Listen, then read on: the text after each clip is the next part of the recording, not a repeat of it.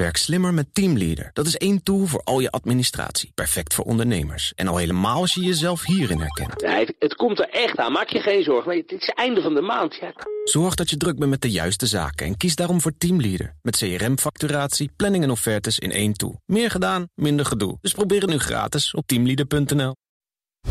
Cryptocast wordt mede mogelijk gemaakt door BitTonic. Al tien jaar lang de Bitcoin-autoriteit van Nederland. Scherp. BNR Nieuwsradio. Cryptocast. Herbert Blankenstein. Hartelijk welkom in de Cryptocast met vandaag. Binance heeft net iets meer bitcoin dan nodig om de klantengoeden te dekken. Dat blijkt uit een extern rapport. En een dorp op het platteland van Kenia delft bitcoin met hun overtollige energie. Dit is aflevering 250 van de Cryptocast met nu een half uur crypto nieuws op de radio. En daarna gaan we door als podcast waarin we praten over de rol van bitcoin en crypto in ransomware en hacking met onze gast Ricky Gevers, oprichter van Responders, eerste hulp bij ransomware. Hoi. Correct, dankjewel. Leuk je uh, erbij te hebben. Doe de microfoon ietsje dichter bij je Yep. gezicht als je wilt.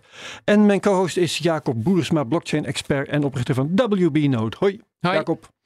En oh ja, Sam Bankman-Fried, eh, Fried moet ik zeggen, ik vergis me er nog wel eens in, is opgepakt op de Bahamas. Dat vertel ik eventjes nadat in de VS aanklachten zijn geformuleerd tegen allerlei vormen van fraude. Misschien wordt hij uitgeleverd, misschien ook niet. Want ook op- de Bahamas loopt onderzoek tegen hem. In elk geval getuigt hij niet voor het congres wat hij vandaag zou doen.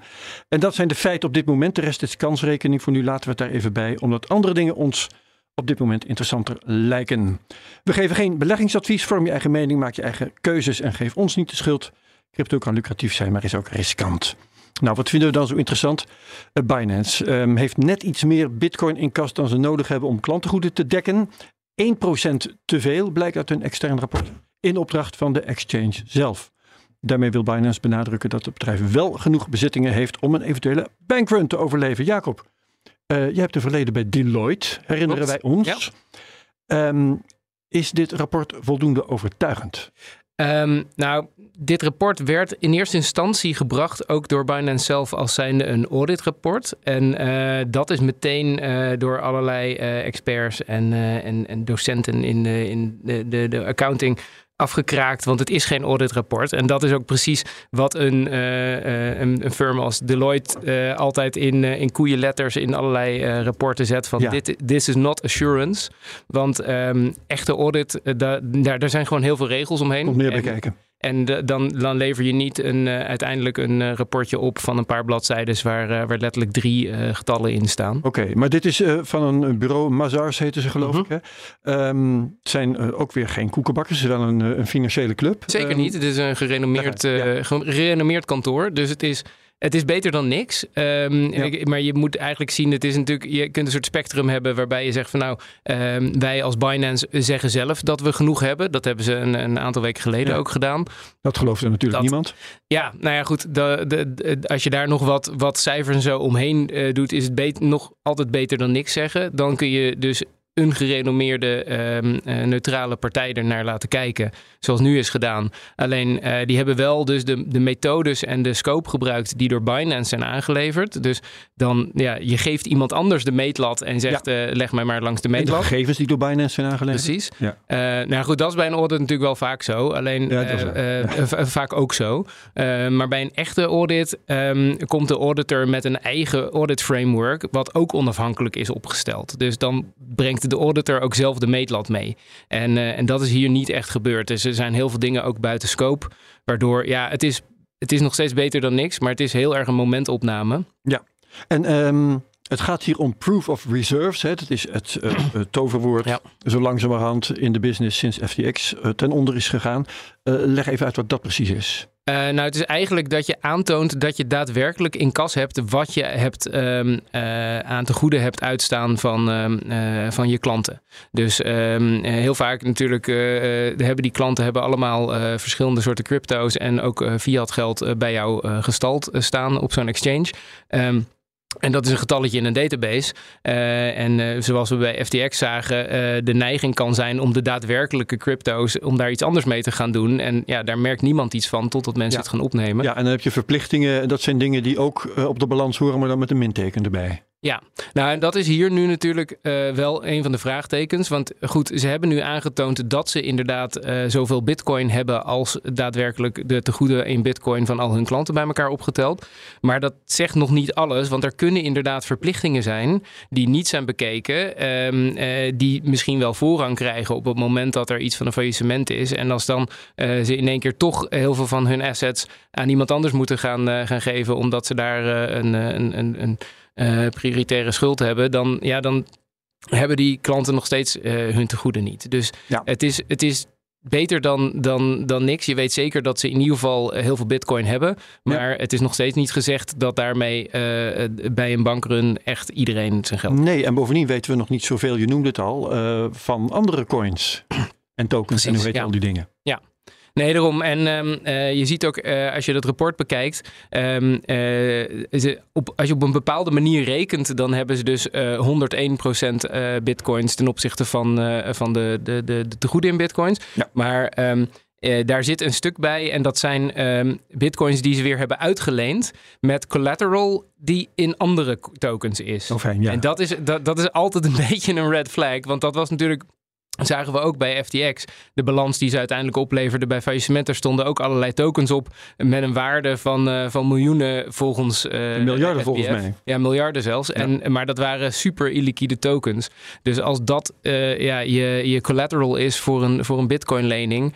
Uh, dan moet je daar toch eigenlijk wel iets van een afschrijving op doen om dat echt te waarderen. Dus ja. er, zijn, er zijn wel wat vraagtekens bij te zetten. Ja. Ricky Gevers, um, crypto-veteraan toch ook, hè? Al, Zeker. Uh, in, in, de prehistorie met mining begonnen. Ja, exact. 20 en, bitcoins waren dat. Juist. En uh, um, nog steeds actief in elk geval aan het twitteren, want je hebt weer bij de val van FTX aardig geroerd. Zeker, wat zeg jij van deze kwestie?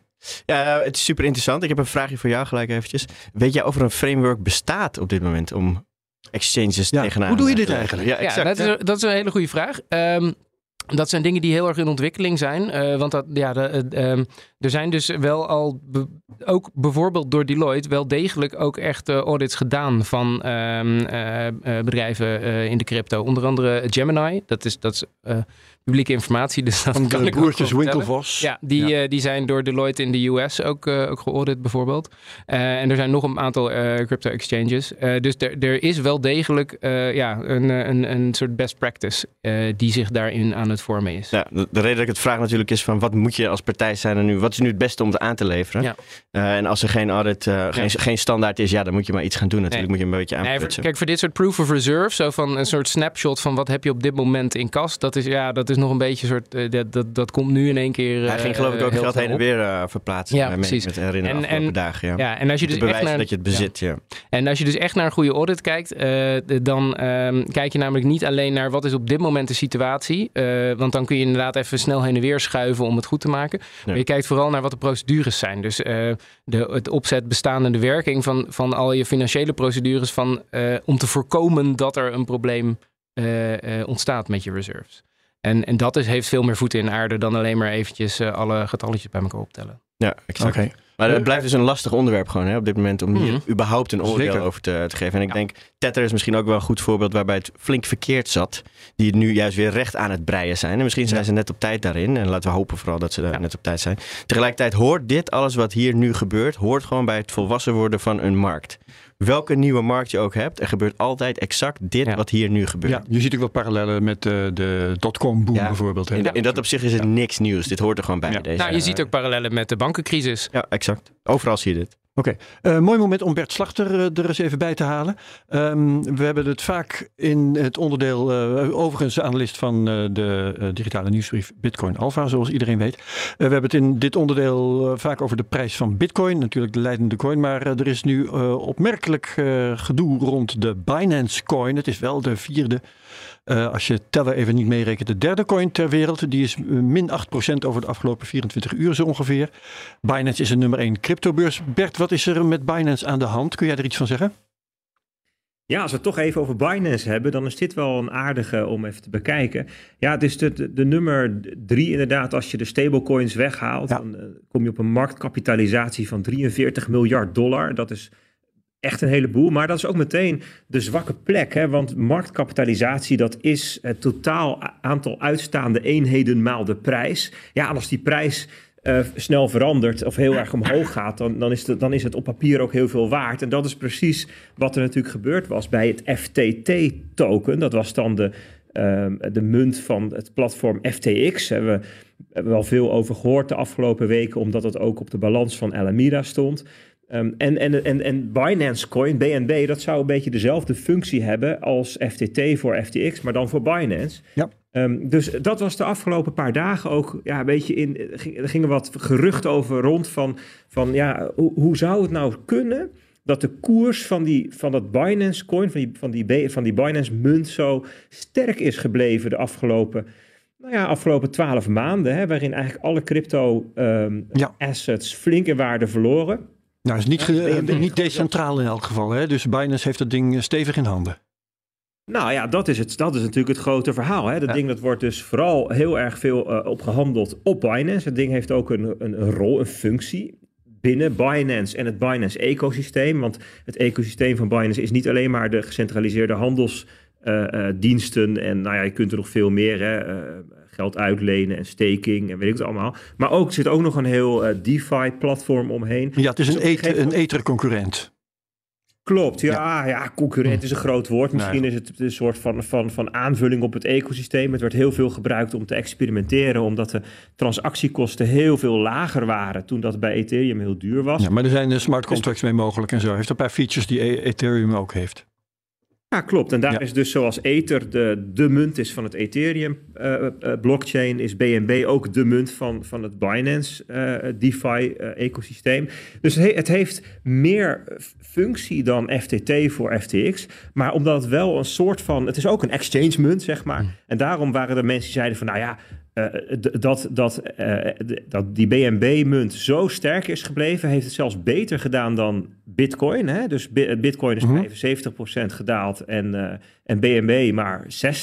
Ja, dat kan haast niet. Dat moet wel manipulatie zijn. En nou, daar ontstond wat um, ja, onzekerheid over. En, en ik, ik denk eigenlijk dat dat de aanleiding is voor die daling van de afgelopen twee dagen. Oké, want er was meer aan de hand. Uh, er is ook uh, nogal wat uh, geld opgevraagd daarbij Binance vandaan. Dan heb ik het over de exchange. En mensen nemen hun geld op, brengen het ergens anders heen. dat was om 1 uur 20 vannacht, althans een bericht van Coindesk om die tijd, meldde 900 miljoen. En 8,5 uur later was het al 1,8 miljard. Hm. Wat zou dat voor effect hebben? Ja, dat kan gewoon. Kijk, de, de hoeveelheid um, crypto die daar nu weggehaald wordt, is nog steeds veel lager dan in de eerste week na de FTX-val. En daar was het de, de reactie wereldwijd dat mensen zeiden: wij gaan onze spullen van centrale dienstverleners weghalen. Um, wat op zichzelf denk ik een hele goede zaak is. Ja, dat gebeurt bij Binance nu ook. Weet je, mensen zijn wat onzeker van, hey, zou daar wat spelen? Ja. Um, uh, dan gaat die munt ook nog eens dalen. Oh, zie je wel, misschien is er wel echt wat. Hè? Misschien zijn er wel mensen die weten dat er iets is. Weet je, voor de zekerheid haal ik het maar weg. Of ik breng het naar een andere partij toe of iets in die... Wat ze ook doen, een behoorlijk deel gaat naar andere exchanges en niet naar, um, naar uh, uh, externe uh, opslag, cold storage. Ja, kijk, ja, en dat, is, dat is iets wat denk ik de komende tijd nog wel blijft. Hè? Dat er een soort... Um, uh, ja, gezamenlijke zoektocht van mensen ontstaat naar wat zijn nou betrouwbare partijen. Hè? Ja. Dan gaan dus toch dingen een rol spelen als uh, accountantsverklaringen. Hè? Dus, dus bijvoorbeeld Coinbase is beursgenoteerd, dus die moet veel meer rapporteren dan Binance. Die, ja, die komt dan met zo'n opinion van Mazar. Ja, het gaat dan alleen maar over bitcoin en niet over de andere munten. Dus er ontstaat dan toch wat onzekerheid. Dus dan krijg je toch een soort, um, uh, ja, een soort schaal van uh, ja, dubieus naar betrouwbaar. En niemand is 100% betrouwbaar. Hè, maar, en dan, dan gaan mensen toch even, nou, misschien ga ik dan van Binance naar Coinbase of van Binance naar een nou ja, Nederlandse partij. Hè. Als je in Nederland zit, je zegt van, nou ja, ik heb toch liever op Nederlandse bodem. Dus dat soort bewegingen zullen we denk ik nog wel veel zien. Ja, uh, bottom line, uh, wankelt Binance of is dit een storm in een glas water?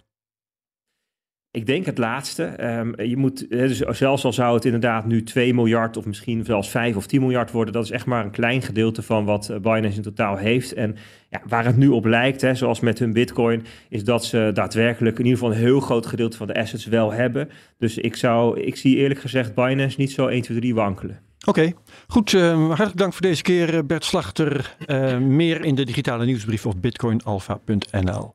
Gaan wij hier verder met uh, crypto nieuws.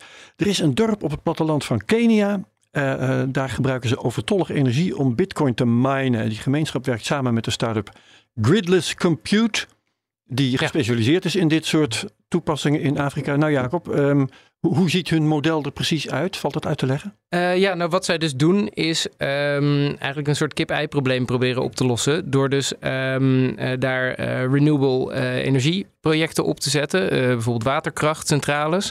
Um, en dus meteen ook te zorgen dat er dan uh, afname is, of dus een, een, vraag is voor die extra stroom die wordt opgewekt. Naast wat er dus door de lokale bevolking uh, wordt gevraagd. En dat doen ze door, door bitcoin miners neer te zetten. Omdat dat natuurlijk heel snel opschaalbare vraag naar elektriciteit representeert. Ja, dus, dus de bitcoin mining die zorgt dan voor, ik zal maar zeggen, een soort korting op de energieprijs voor de lokale mensen. Ja, en, en, want anders zou je namelijk een enorme overproductie hebben als je zo'n uh, als je zo'n grote centrale neerzet. Is het zo? Want uh, als je bang bent voor overproductie, zet je toch gewoon een kleinere centrale neer. Dat is een goedkoper ook. Ja, maar dat is met uh, bijvoorbeeld iets als waterkracht is dat lastig. Want um, daar heb je echt wel schaalvoordelen naarmate je zo'n turbine groter maakt. Mm -hmm. um, en wat je dus ziet heel vaak op het platteland in Afrika is dat voor kleinschalige elektriciteit productie wordt bijna allemaal gedaan met aggregaten. En uh, ja, dat verstookt uh, dus gewoon ja, uh, diesel. Ja. en ja, nou, niet alleen is de diesel natuurlijk duurder geworden, maar het is ook nog eens ja, behoorlijk slecht voor de luchtkwaliteit. En ja, het, het, het, is allemaal niet, niet heel, heel schaalbaar dan vervolgens. dus als je daar iets groters neer wil zetten, dan, ja, en je wil het gelijk voor de groei hebben. Ja. Ja. Dan, zet je, dan moet je dus iets, een, waterkrachtcentrale bouwen of een, of een uh, veld zonnepanelen neerleggen. Waar je op dat moment nog geen, uh, geen vraag voor hebt. Oké, dus je, je maakt hem bijvoorbeeld al groter, de, de centrale. Dan heb je een lagere prijs per kilowattuur. En vervolgens ga je uh, wat je over hebt, ga je, daar ga je bitcoin mee minen. Ja. En, dan, okay. en dan in, de, in, in afwachting van dat er dus bijvoorbeeld ook koelhallen voor, voor de lokale boeren worden gebouwd. Of dat mensen zelf apparaten gaan aanschaffen die die stroom weer gebruiken. Ja, ja. het is altijd een beetje moeilijk om dit onafhankelijk eh, te, te beoordelen. Ricky, uh, er zijn allerlei filmpjes van uh, in omloop. Heb jij natuurlijk ook bekeken. Word jij enthousiast van zo'n, van zo'n project? Ja, als, meestal als ex-miner? Ja, nee, juist wel. Uh, het energienetwerk werkt anders dan veel mensen denken in ieder geval. En overspillige energie is gewoon een voordeel. Hè? Dat is eigenlijk gewoon gratis energie wat je op dat moment hebt. Dus het is win-win in zo'n situatie. En daar moet je vooral gebruik van maken. Ja, um, ik heb, wat, wat, ik zelf mis in de berichtgeving over het hele onderwerp, dat is een paar rekenvoorbeelden. Ja. dat je, uh, nou oké, okay, we hebben in dat dorp heb je zoveel uh, kilowatt staan, of misschien wel megawatt, weet ik veel. Uh, en da daar blijft zoveel van over op die momenten van de dag. En daar, het minen. Kijk, het verschilt per dag, hè? dat is ja. vervelend hier gewoon. Alles is anders. Het stroomnetwerk ja. gebruikt gewoon wat er op dat moment gebruikt wordt. En dat valt gewoon niet Maar in nooit ieder geval, in. om daar miners naast ja. te zetten, dat kost ook geld. Die moet je eerst terugverdienen. Nee, dat klopt. Dus die, die rekenvoorbeelden van, nou, en dan op deze manier komt dat uit, die, die heb ik niet gezien. Nee, en dit is, ja goed, het is ook ingewikkeld, omdat in dit geval, uh, of in dit soort gevallen, er ook geen, uh, bijvoorbeeld geen uh, netwerk is om die stroom weer door het hele land te verplaatsen. Dus dit zijn die microgrids, die heten zo, omdat het natuurlijk eigenlijk gewoon afgesloten uh, dingen zijn. Moet misschien op één vierkante kilometer ja. blijven bij wijze van spreken. Ja, precies. En misschien kun je daar een paar dorpjes op aansluiten die dicht bij elkaar liggen, maar dan houdt het ook wel op. En uh, ja, elektriciteit kun je niet, uh, niet opslaan als zodanig. in ieder geval nog niet heel praktisch. dus ja, je moet het daar lokaal dan gebruiken. maar inderdaad, je, je, hebt wel gelijk. Het, het, is best wel, denk ik, van geval tot geval kijken van hoe groot dat dan moet zijn en waar, waar dan die marges zitten. Um, maar ook dit is pionieren volgens mij hoor. Ja. Dus er gaan tien ideeën gaan ontstaan en misschien eentje blijkt maar een echt goed idee. En die blijft uiteindelijk over en die wordt verder uitgebouwd. Bedoel je dat dit idee op sommige plekken wel werkt en andere niet? Of heb je het ook over hele andere ideeën? Want... Ook andere ideeën, maar dat is alles, alles hierin is gewoon echt nog pionier. Hè? Bitcoin bestaat er misschien al 12 of 13 jaar. Maar het zijn nog steeds heel veel nieuwe ideeën waarvan echt nog getest moet worden of het bruikbaar is of niet. En het kan ook zomaar zijn dat dit bijvoorbeeld twee jaar lang perfect functioneert, waardoor iedereen denkt, nou, dit is het gouden ei. En dan na die twee jaar gebeurt er iets waardoor de stroomvoorziening of stroomvraag heel anders is, waardoor nou, het niet droogte is. en een verminderd aanbod exact, van waterkracht. Exact. Het kan een heleboel, heleboel factoren kan je hierin meenemen en dat is heel lastig om te voorspellen. Dan moet je vooral in de praktijk gaan uitvoeren om te kunnen achterhalen. Of daar eigenlijk een goed oordeel over te kunnen geven. En een goed rekenmodel te hebben. Ja, precies. En wat je ook ziet is, als je de persberichten ook leest, dat, er, dat ze ook afspraken maken dat dus de, de stroomvraag van de lokale bevolking dus ook voorrang krijgt. Want je, anders, als je het puur aan de markt zou overlaten, dan kan het ook op een gegeven moment zo zijn dat die bitcoin mining lucratiever is dan de lokale mensen hun, koelkast laten runnen. Dus dan, dan, krijg je weer, dan heb je weer ook niks aan dat project gehad. Ja. Oké, dus nou ja, het zou kunnen werken. Dat is onze conclusie eigenlijk. En we, we, moeten dat vooral wachten. Hè, of er inderdaad straks voorbeelden naar boven komen drijven waar het ook echt gewoon. dit moet je gewoon gaan doen. En we komen snel genoeg achter of het werkbaar is of niet. Ja, en er wordt in geïnvesteerd. Dat, is, dat staat vast. Ja, dus, ja, en ook niet door de minste. dus uh, ook echt wel uh, de, de, overkoepelende. Dus Blok zit erachter, uh, of die heeft er in ieder geval geld in gestopt. Van Jack Dorsey. Ja. Ja, oké. Mooi. Dat, daar, dat wachten we af. Um, Ricky, wij gaan het hebben over ransomware straks in de podcast. Ja. Um, in verband met Bitcoin natuurlijk ook, want we moeten toch altijd weer betalen in Bitcoin. Yep. Um, hoe belangrijk is crypto voor ransomware? Kunnen boeven zonder crypto? Uh, ransomware bestaat al heel lang. Dus we hebben 20 jaar geleden hebben we de eerste varianten van ransomware gehad. Dat was voordat Bitcoin bestond. Exact, daarom zeg ik dat. En uh, die waren vooral niet heel erg succesvol. Dus dan moet je echt denken aan dat er geld in een envelopje opgestuurd dus moest worden. Bitcoin misschien toch wel heel belangrijk? Ik denk dat Bitcoin een van de grote drijvende factoren is voor het groot worden van ransomware. En dat kan je gewoon niet ontkennen. En uh, ik hoop dat we er vooral heel diep op ingaan dat het ransomware en bitcoin los van elkaar staan. Mm -hmm. Ja, want de keerzijde van, dan kijk ik ook even naar Jacob. Hoe belangrijk is uh, ransomware voor crypto? Uh, is het, uh, is het de, de, de, belangrijkste use case? Dat, er zijn wel eens mensen die roepen dat. Speculatie en criminaliteit. Er zijn wel eens um, gevallen geweest uh, waarbij uh, dit de, de, de eerste driver was voor grote bedrijven om bitcoin te kopen. Om, om zeg maar wat bitcoin in reserve te hebben voor het geval dat ze ransomware slachtoffer zouden worden. Maar over het algemeen laten de cijfers zien dat crimineel gebruik van bitcoin echt in, de, in de enkele procenten loopt ten opzichte van het totaal. Ja. Dus, uh, maar ja, goed, het is ook weer dat zijn bepaalde inschattingen. En, ja. uh, ik wil best wel wat nuance hierin ja. brengen hoor. De, dat moet je in de podcast doen, want ja, de tijd voor deze radio-uitzending is om. Dat zijn de harde wetten van de radio. In de podcast mag je praten tot je aan ons weegt. Uh, dank voor dit moment, Ricky Gevers van Responders. Dank ook co-host Jacob Boersma van WB Note. Wie meegaat naar die spannende podcast, tot zo direct. Wie het hierbij laat, ook prima. Graag tot de volgende week bij de Cryptocast op BNN. Cryptocast wordt mede mogelijk gemaakt door BitTonic. Al tien jaar lang de Bitcoin-autoriteit van Nederland. Werk slimmer met Teamleader. Dat is één tool voor al je administratie. Perfect voor ondernemers. En al helemaal als je jezelf hierin herkent. De offerte. Ja, ja die komt eraan. Uh, ik ben er nog niet aan toegekomen. Zorg dat je druk bent met de juiste zaken en kies daarom voor Teamleader. Met CRM-facturatie, planning en offertes in één tool. Meer gedaan, minder gedoe. Dus probeer het nu gratis op teamleader.nl.